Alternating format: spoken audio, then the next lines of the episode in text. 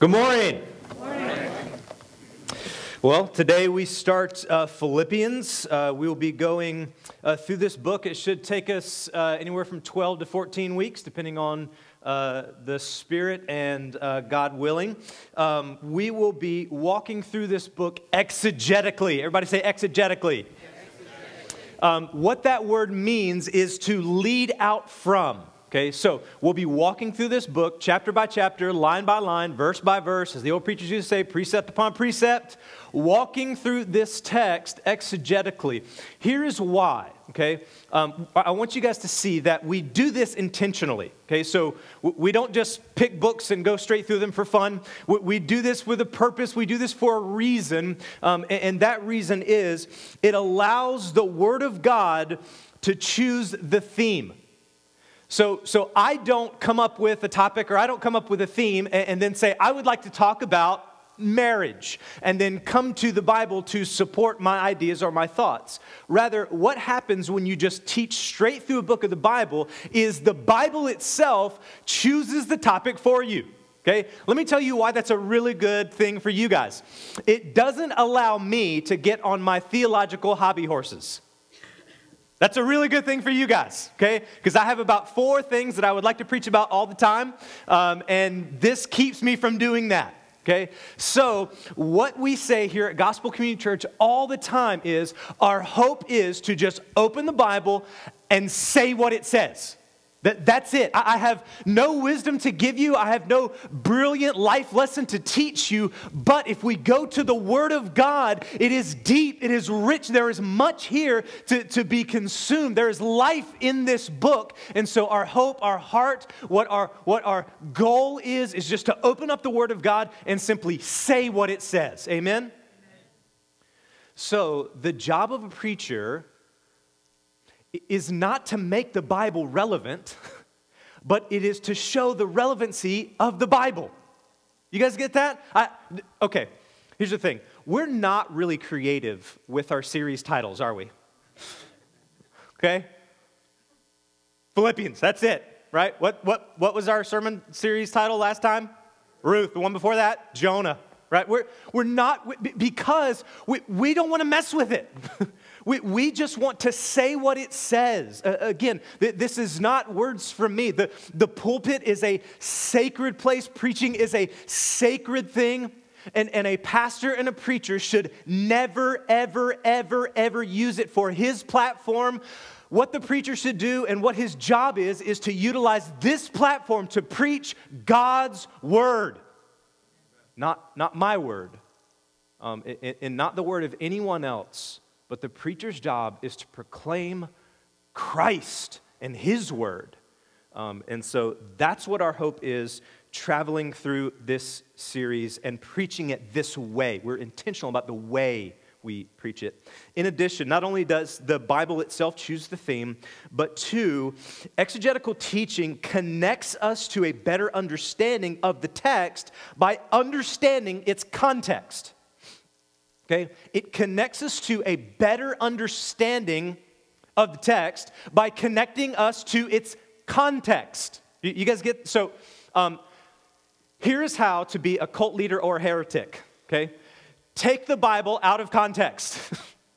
select random verses and, and pull them away from the Bible's original intent. That's how you get to be a cult leader. That, that's how you err into heresy. Okay?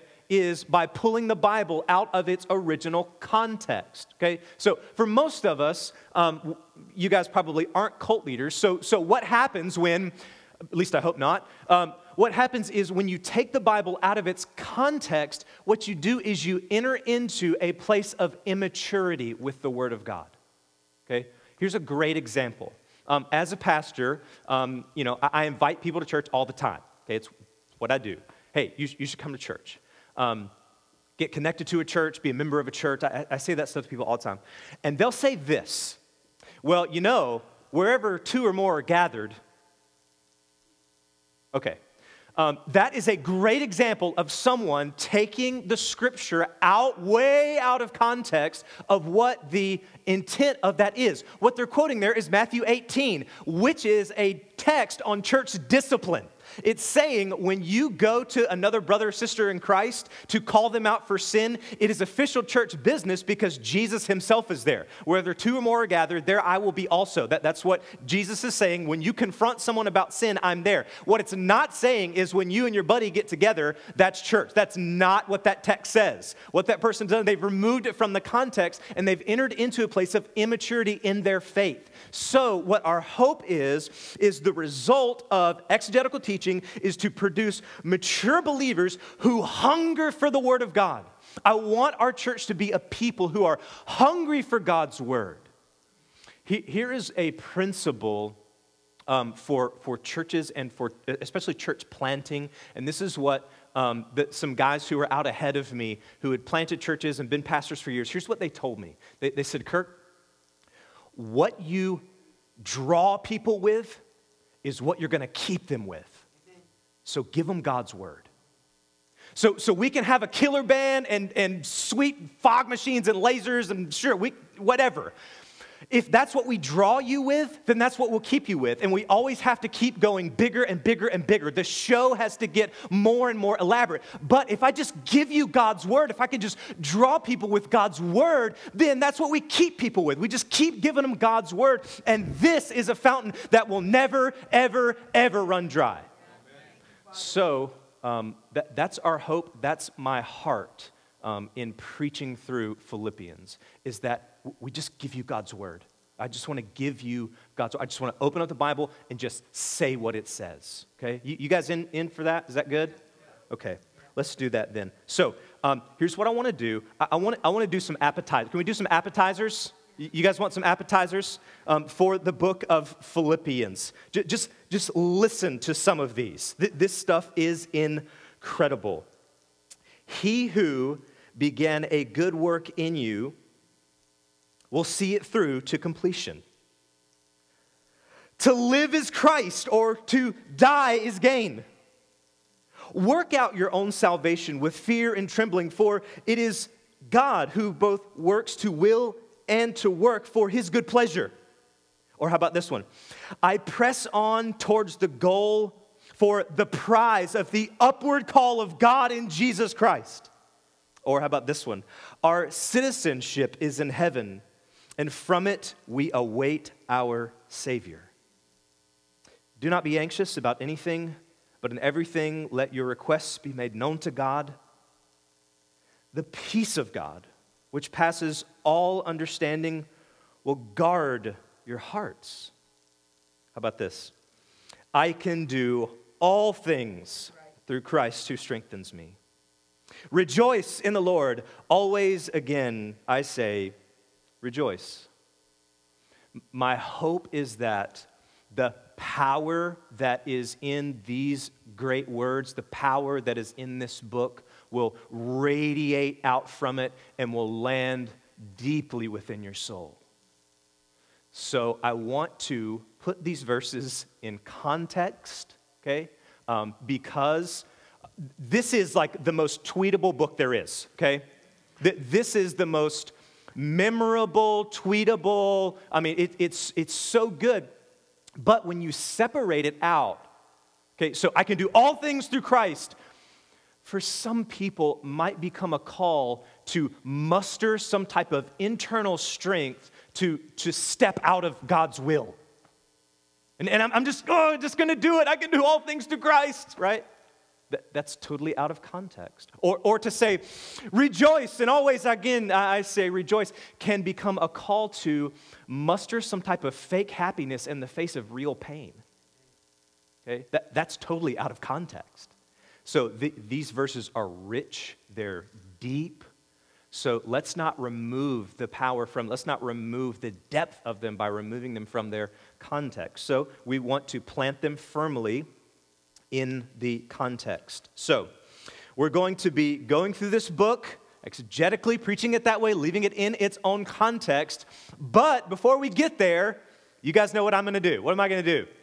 Oh man, you nailed it. We're, we're going background, we're going history today. We're going to talk geography, we're going to talk about history because I want us to see where this book is coming from. I want us to see how this church gets planted. Why is Paul writing to it? So we're going to go on a, um, a, a, geographical, historical exercise um, through um, the Bible to land on this letter of Philippians. So that's what we're going to do this week. We're going to do all the background work so that next week when we come come back, we can really get up and go through this text. So it's important that you guys are here every Sunday. If you're not able to be here, go ahead and download the podcast so that you can travel through this book with us.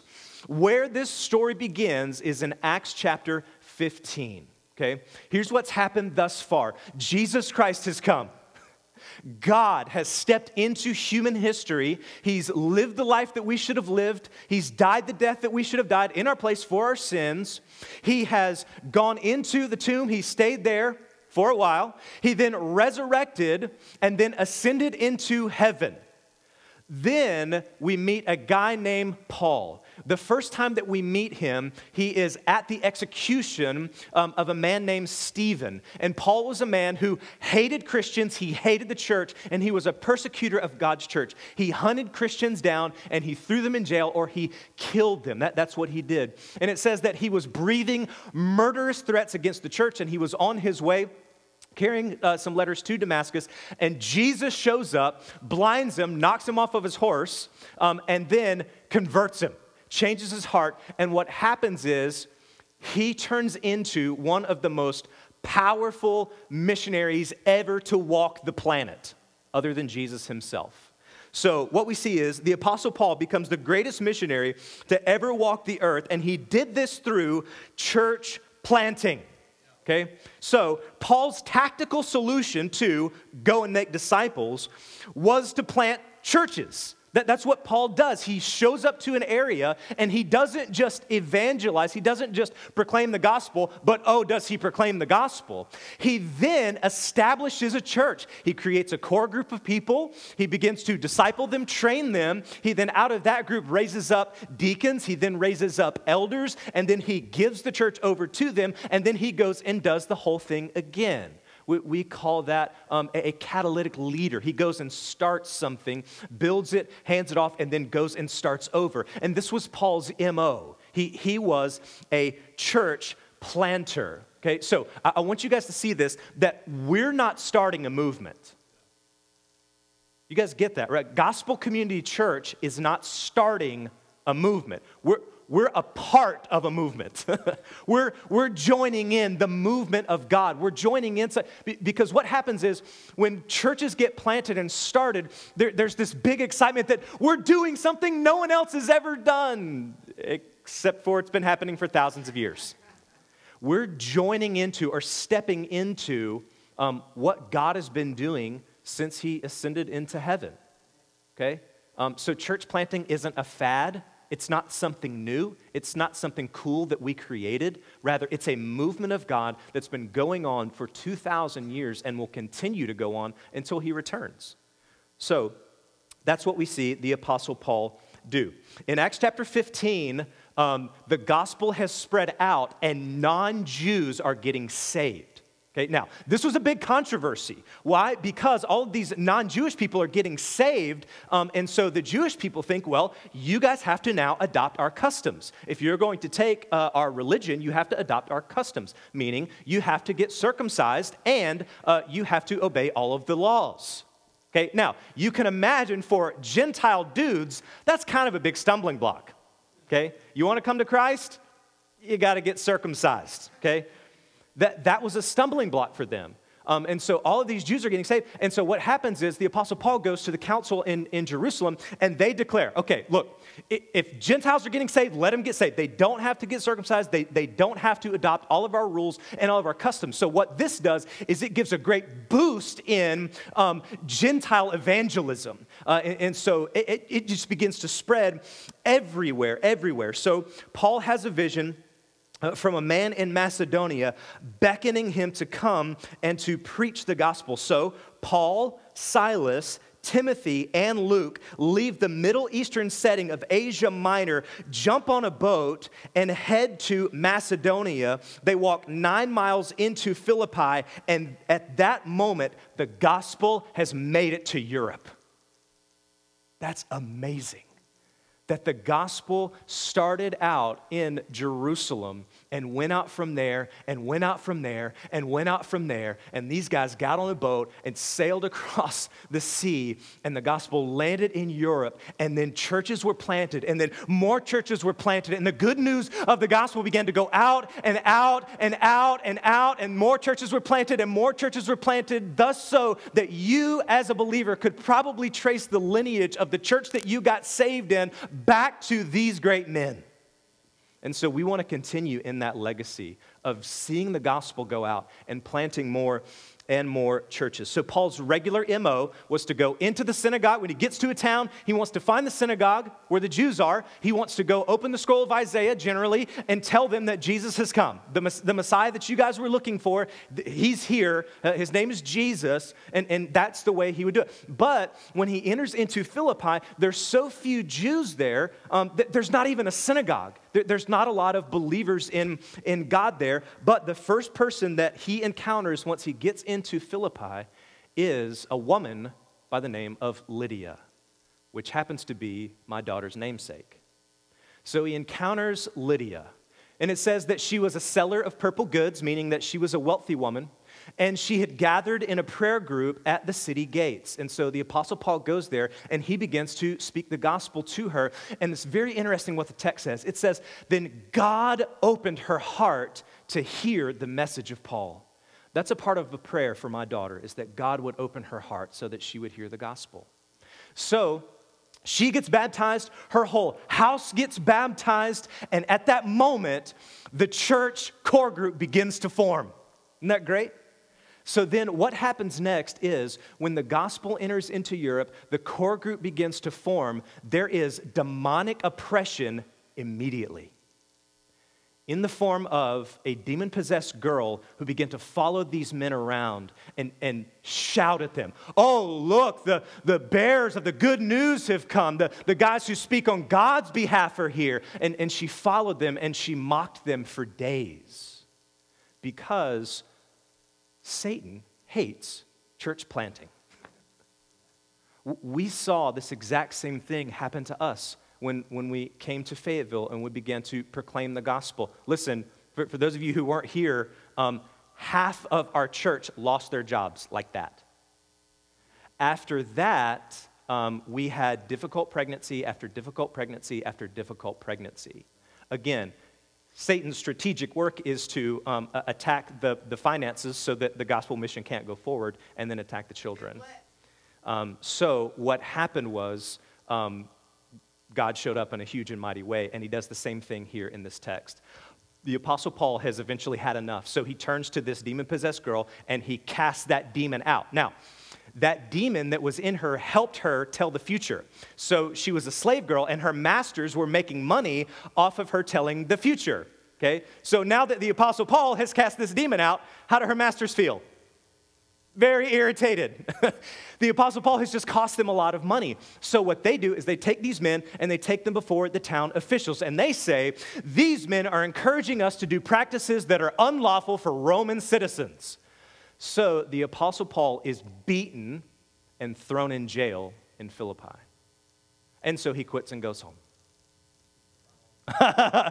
so, what the Apostle Paul does is late that night, him and, and the people who are with him, they begin to sing joyous songs of hymns to God as they are beaten and shackled in prison. And they begin to sing and raise their voices to God. And so, what does God do? He shows up. He shows up in an earthquake, and the walls begin to shake, and the prison doors fling open, and the shackles that had bound, bound their feet, they fall off, and they are set free. And all of a sudden, the jailer, he starts to freak out because he fears that all the prisoners has, has left and that his boss is going to kill him. And so the jailer draws his sword as he's about to take his own life. The Apostle Paul shouts, Stop!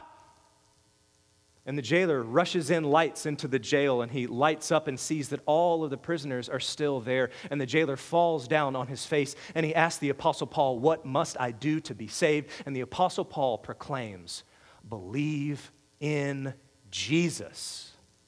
And that jailer is saved. And the core group begins to grow. And so the church that's planted in Philippi um, is planted by a very affluent businesswoman, a demon possessed girl, and a jailer. And that's the core group there that starts and plants this church um, in Philippi. Um, the Roman authorities come to the Apostle Paul. They, they find out that he's actually a Roman citizen. Um, so they apologize for beating him with rods and throwing him in jail and politely ask him to leave the town, um, which he does, but not before he goes um, and celebrates with Lydia um, what God had done and, and the, the church um, that God had planted. That is how we get the church plant in Philippi. So, some 10 years has passed since that great church plant um, in Philippi. Some 10 years has gone by, and Paul is in jail yet again for preaching the gospel. He's in jail in Rome, and his friends in Philippi hear that he's in jail in Rome. And so, through a man named Epaphroditus, they send him money uh, to comfort him. They send him money or provisions to comfort him in his imprisonment. And Epaphroditus almost dies just getting him um, the supplies that he needs while he's in jail. So, uh, the book of Philippians um, is written, and it's given to this man, Epaphroditus, who came from Philippi Philippi to, to deliver him um, the necessities that he needed while in prison, the Apostle Paul writes this letter and gives it back to Epaphroditus so that he can then carry it um, back to Philippi. So we're assuming that the book is written uh, from 60 uh, to 62 AD, some, some point in that time. So, what is the book of Philippians about? What does the Apostle Paul have to say to his dear friends in Philippi? Philippians is four chapters, it's 104 verses, it's 2,381 words. It covers the sovereignty of God and the perseverance of the saints. The Apostle Paul can't get six verses in without talking about the sovereignty of God and the perseverance of the saints. It covers the humility and the humiliation of Jesus. This book covers the lordship and the exaltation of Christ. Paul meditates on the believer's union with Christ and how nothing else matters. It covers justification by faith alone. It covers unity among the believers. It covers many, many more topics just in four chapters. And some say there is no inspiration of God's word. This is an amazing book. What's the main theme? Okay, what's the main theme? Asking them or thanking them for the money? Is it encouragement for them to stand firm or, or maybe to let them know he's going to be sending Timothy to them soon? Under and around all of these topics is one resounding theme that we are partnered in the gospel. We're partnered together in the gospel. That This whole series could be titled Partnership or Fellowship in the Gospel. That's the heart of Paul. That's what he's communicating to them that we're together in this. We're partnered together in the gospel. The, the problem is our modern thinking of partnership or fellowship. Now, um, most of us think that if you uh, show up to church early and talk to other believers before the church service has started, you just had you some good old fellowship okay? Or, or maybe you had, um, you know, the, the, the covered dish uh, lunch supper thing after church was over and everybody got together and ate food. We, we just had us some, some fellowship. Okay? Or maybe you go and meet another brother or sister in Christ at Starbucks, or, or maybe you go to dinner at another brother or sister in Christ's um, house. You go over there and, and you've had fellowship. What the Apostle Paul is talking about, being fellowshipped together or partnered together in the gospel is much, much, much deeper and more rich because the foundation is the gospel. You see, the Apostle Paul, um, he, he's not saying that their connection or their partnership is in affinity, meaning we like the same, we're friends or we're partnered together because we like the same stuff. You know, that's how some people's friendships are formed. We like the same stuff, we, we have the same hobbies. Their partnership is not based on history, right? Oh, we've known each other for a real long time. Their partnership is not based on geography. We grew up in the same place. Their partnership is not based on their job. We work together. Their, their partnership is not based on attraction. I think you're good looking. Their partnership is based on a gospel transformed life that then wants to go out and proclaim that same gospel transforming message.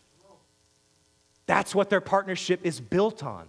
That's what their partnership is based in. That's the foundation of it. Now, in the long run, relationships that are based on affinity, geography, attraction, history, or your job will never be as strong and vibrant because their foundation is not in the gospel.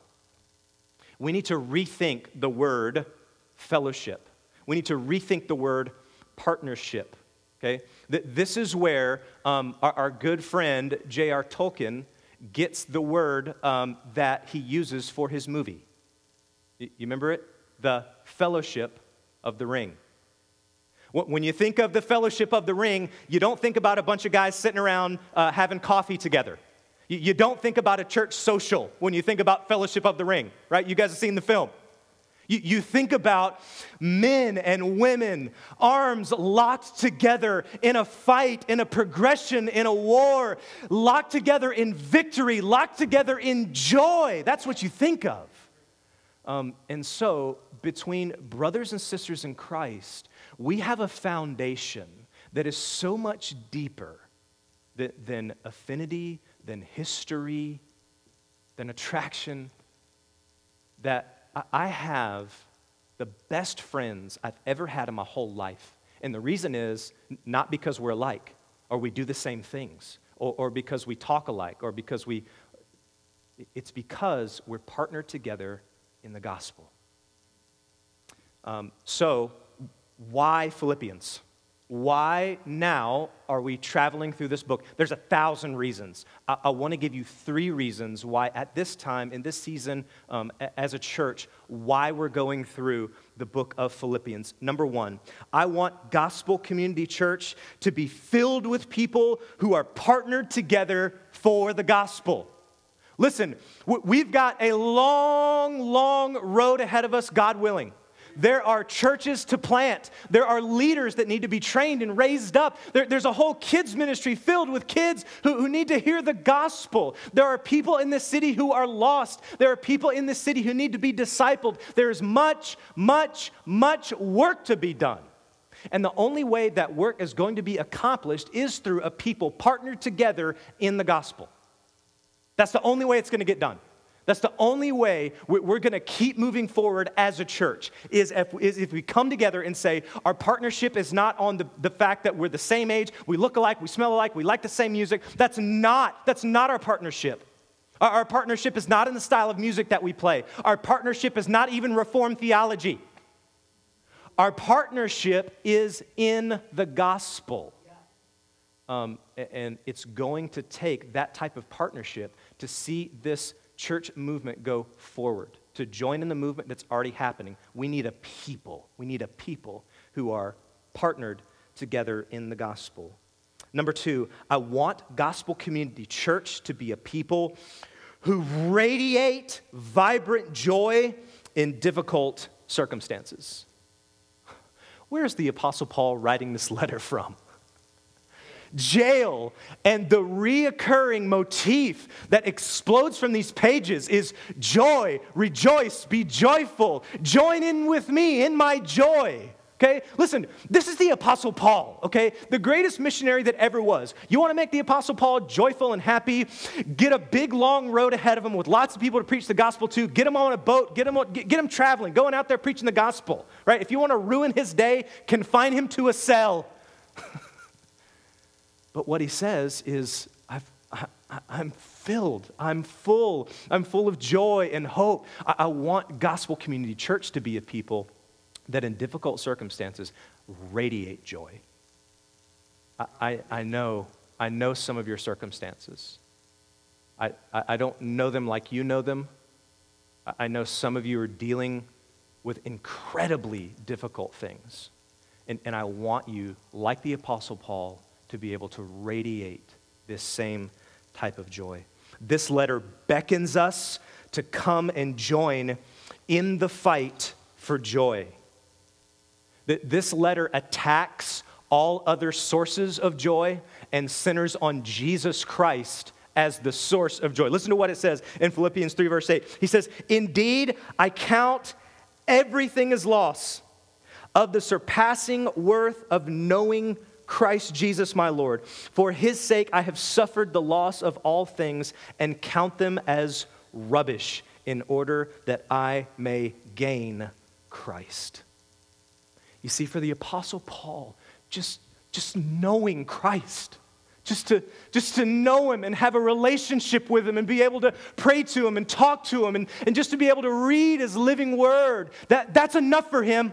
That's enough for the Apostle Paul. He doesn't need anything else. That is his source of joy. The Christian life is a fight for joy, not the rejection of joy. A life in Christ is not the rejection of satisfaction, it is the pursuit of ultimate satisfaction. That's what the Apostle Paul believes. That, that, that if I can push all things aside and just pursue Christ, that's my source of joy. You see, for so long, I thought that's what Christianity was. It's the rejection of joy. All things fun. You got to get rid of that stuff. If you want to be a Christian, all things fun, everything that brings you joy, you got to get rid of that stuff and enter into this miserable, begrudging life of just white knuckling obedience. That, that's not the Apostle Paul's thinking. He's saying, You want joy? Know Christ. Know Christ. He puts aside his pedigree. He puts aside his possession. He, he puts aside his authority. He puts it all aside. Says, all that's everything, everything. I count it all as rubbish just to know Christ. Think about the things that are most precious in your life. Think about if, if your house was on fire. What, what would you run in and get? right? Think about your most prized possessions, the thing that means the most to you in the whole world. The Apostle Paul says, that's rubbish. That's nothing. That's nothing compared to just knowing him. And listen, that's the source of his joy. That's how he's sitting in jail going, This is awesome. because he knows Christ. And that's, that's enough. That's enough for him. Number three, I want Gospel Community Church to be a people enamored with Jesus Christ. That this letter radiates with joy founded in Christ. I, I, want Gospel Community Church, when we get done with this book, I, I, want Gospel Community Church to be a people who are enamored with Christ. We, we can say that this book is about being partnered in the gospel. We can say that joy is a reoccurring motif all throughout this book. Ultimately, this book is about Jesus. It is the noun that occurs more than any other noun in this whole book Jesus Christ. That, that's what he has to say. Listen to the Apostle Paul's words from Philippians chapter 2, verses 6 through 11. Who, though he was in the form of God, did not count equality with God a thing to be grasped, but he emptied himself by taking on the form of a servant and being born in the likeness of men. And being found in human form, he humbled himself by becoming obedient to the point of death, even death on a cross. Therefore, God has highly exalted and bestowed on him the name that is above every name, so that in the name of Jesus, every knee should bow in heaven and on earth and under the earth, and that every tongue should confess the glory of God the Father. You see, people who live a passionless and nominal Christian life have never met the Jesus Paul writes about. People who live a passionless, nominal, sitting on the sidelines type of Christian life have never met the Jesus Paul writes about and talks about. You see, what's happened in Southern culture in particular, it's happened elsewhere, but in particular in Southern culture, is that we've created a relationship with Jesus that costs you nothing and is an add on to your already busy life. That's not Paul's Jesus. That's not his God, and that's not mine either. The, the call here is to come and die, to live as Christ, to die as gain. That's what it means to live the Christian life. It's not just an add on to our already busy life, but when you come and die, when you come and die, you enter into the most amazing peace and joy that there ever is. So, let's get into verses 1 through 5. Verses 1 through 5. Paul and Timothy, servants of Christ Jesus, to all the saints in Christ Jesus who are at Philippi, with the overseers and the deacons, grace to you and peace from God our Father and the Lord Jesus Christ.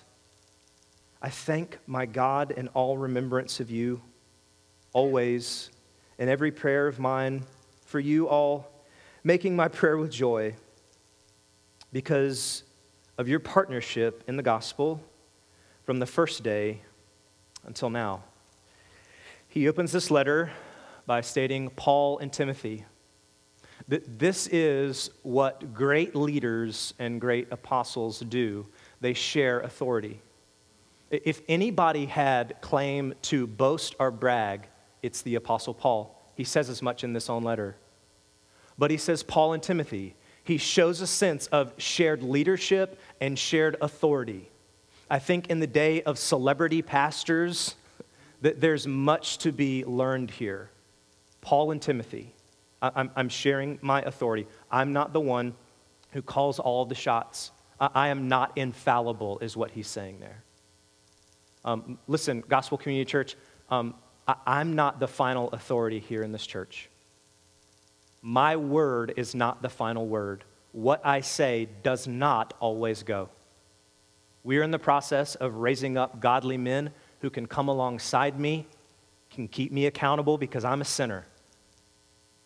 Um, and so, what we want to see at this church um, is a group of men, okay, who, who are leading the charge together. What this does, what, what the Apostle Paul here is doing, and what this does in particular for our church, one, it protects me. If all of the decisions have to come back to me, okay, I, am I'm either going to be in meetings until I die, um, I, I'm going to go absolutely nuts, I'm going to burn out, um, or I'm going to err into sin that would disqualify me. Okay? So, a group of men that help me bear the pastoral load um, protects me and my family. In addition, it protects this church, this shared authority. You see shared authority here Paul and Timothy. Paul is the author, Timothy is the co author. They're with him. Shared authority. It also protects the church. Okay? Again, I, am a sinner. I, I come up with bad ideas, okay? All the time. And so what happens is, amen, what happens is, I need a group of men who are going to come around me and support me and say, that's an awesome idea, or, bro, that's really dumb. Um, and, and they have the authority to say that. Um, and, and I don't just fire them and get rid of them, trade them to the Episcopalians, right? We, we need a group of godly men in this church um, who can come alongside me, who can lift me up, um, who can pray for me, who can come and correct me. Um, and so, what we see here in the opening of this is the humility of Apostle Paul sharing leadership. Paul and Timothy. Paul and Timothy, and here's the title they give themselves servants of Christ Jesus. Um, th- this is amazing. The Apostle Paul, who was he formerly a servant of? Chasing down church members, chasing down Christians, and killing them. He was a servant of Satan. The, the Bible tells us that there are two groups servants of Satan, or sons of disaster, or there are sons of the Most High God, servants of Christ. There is no middle ground. There is no middle ground. He was formerly a servant of Satan, and now he gets to boldly proclaim, servant of Christ. That's who I am. I'm a servant of Christ. Now, seemingly, he doesn't look much like a servant of Christ right now. Why? Because he's in jail. It looks like he's a servant of Caesar. He's under Roman rule, he's bound in jail. But what the Apostle Paul knows is that he serves a sovereign God who rules over Caesar, and that if he's in prison right now, it's because God has him there. Listen, if God wanted him out of jail, he'd just do the same thing he did in Philippi. He'd open up the gates and let him out. But the Apostle Paul knows I'm a servant of Christ. I'm here because this is where God has me. And because God has me here, I can be joyful because God is in control. So, he claims that he is the servant of Christ. Paul and Timothy, servants of Christ, who is he writing to? To all the saints, okay? Um, he's writing to um, the, the very, very upper echelon spiritual people in the church, right? no, no. He's writing to all the saints, meaning the whole church, meaning that if you are a believer in Christ, listen, you're a saint. You don't have to go through the Vatican, you don't have to be approved by the Pope. If you're a Christian, you're a saint. Period, paragraph. Okay? Put it on your business card, write it in your job application. Okay? Saint Kirk. You're a saint. God has called you. If you're a believer, God called you, God set you apart, God has made you holy, therefore, you are a saint. Now, the danger in this is swing the pendulum to one side or the other. Many of us swing the pendulum way over to this side and say, huh, Of course I'm a saint. Have you seen my Bible study time? Have you heard me sing in the choir?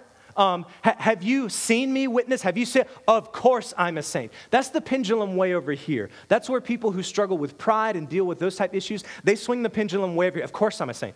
There's the other side, though, that says, How dirty, rotten, you don't know what I've done in my past, you don't know where I've been, you don't know what I've said, you don't know what I've experienced. There's no way God could call me a saint because I'm terrible, I'm dirty, I'm nasty.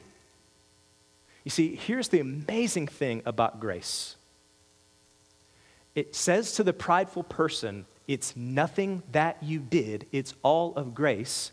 You, you have nothing to claim here. So it knocks the feet out from up under the prideful.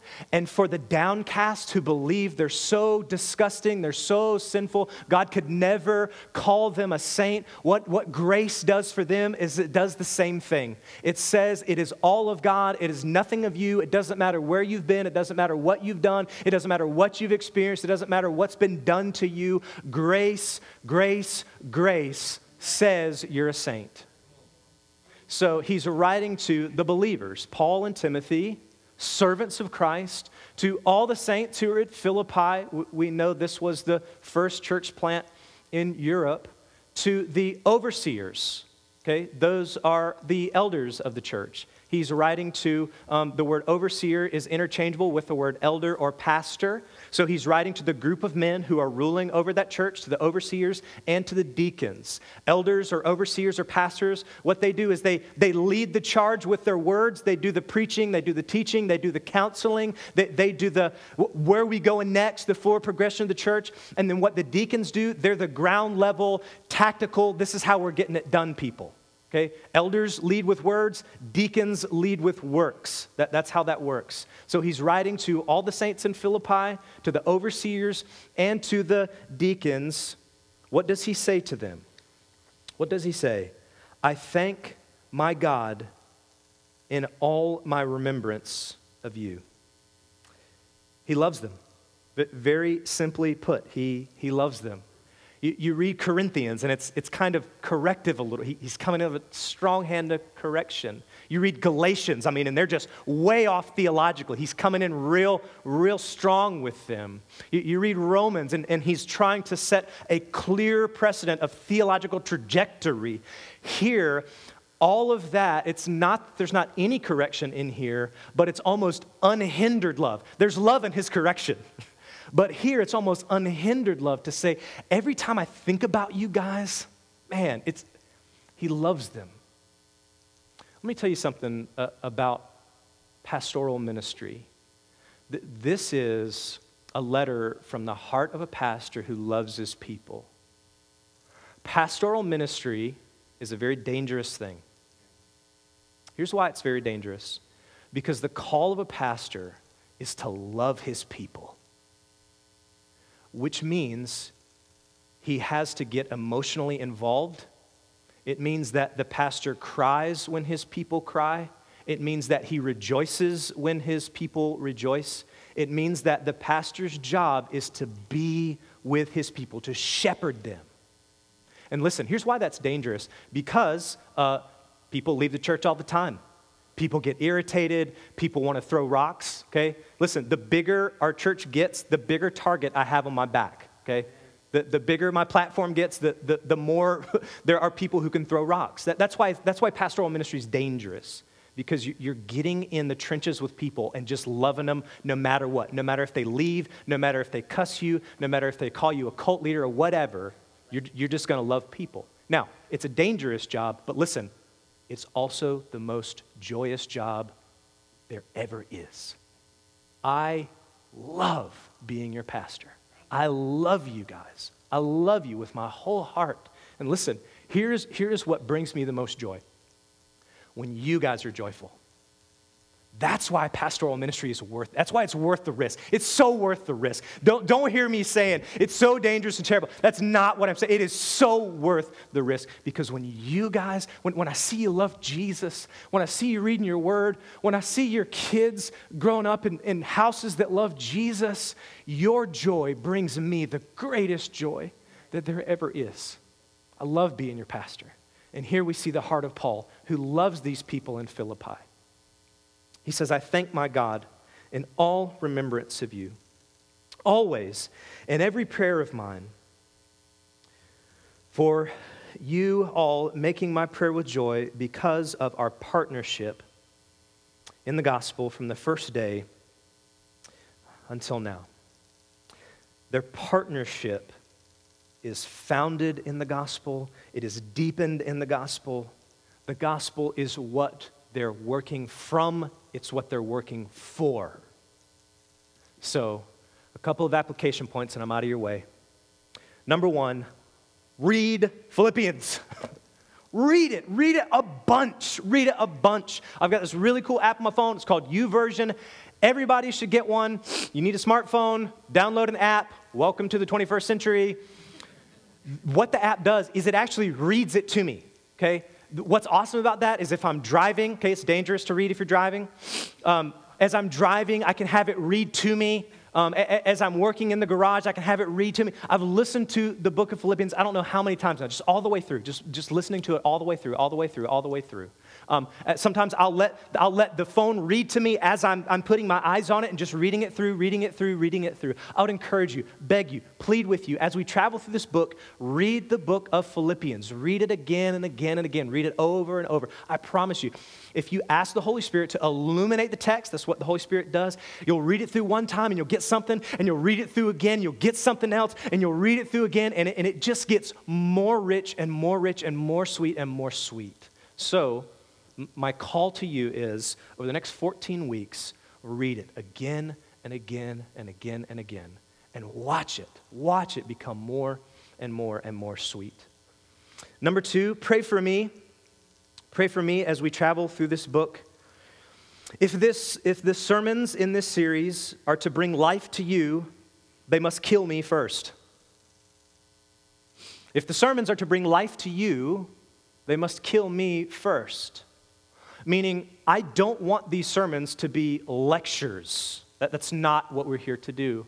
Again, the job of a pastor is to go to the text, allow the text to work on his heart, to, to lay his heart to waste, to, to reveal sin in his life, to call the pastor to understanding and repentance, so that when I stand here and preach, the same thing is happening to you. It's calling you to understanding. It's calling you to repentance. But it, it, must happen in the heart of the preacher. It must happen in my heart. So pray for me because I want these sermons to bring life to you.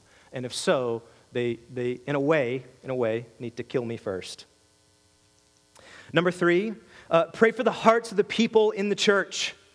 Pray that as we pour out from this great book, that hearts and minds would be open wide open to receive it, hungry for the word, week after week, coming to drink deeply um, of God's word. So pray for um, the hearts of all of our people.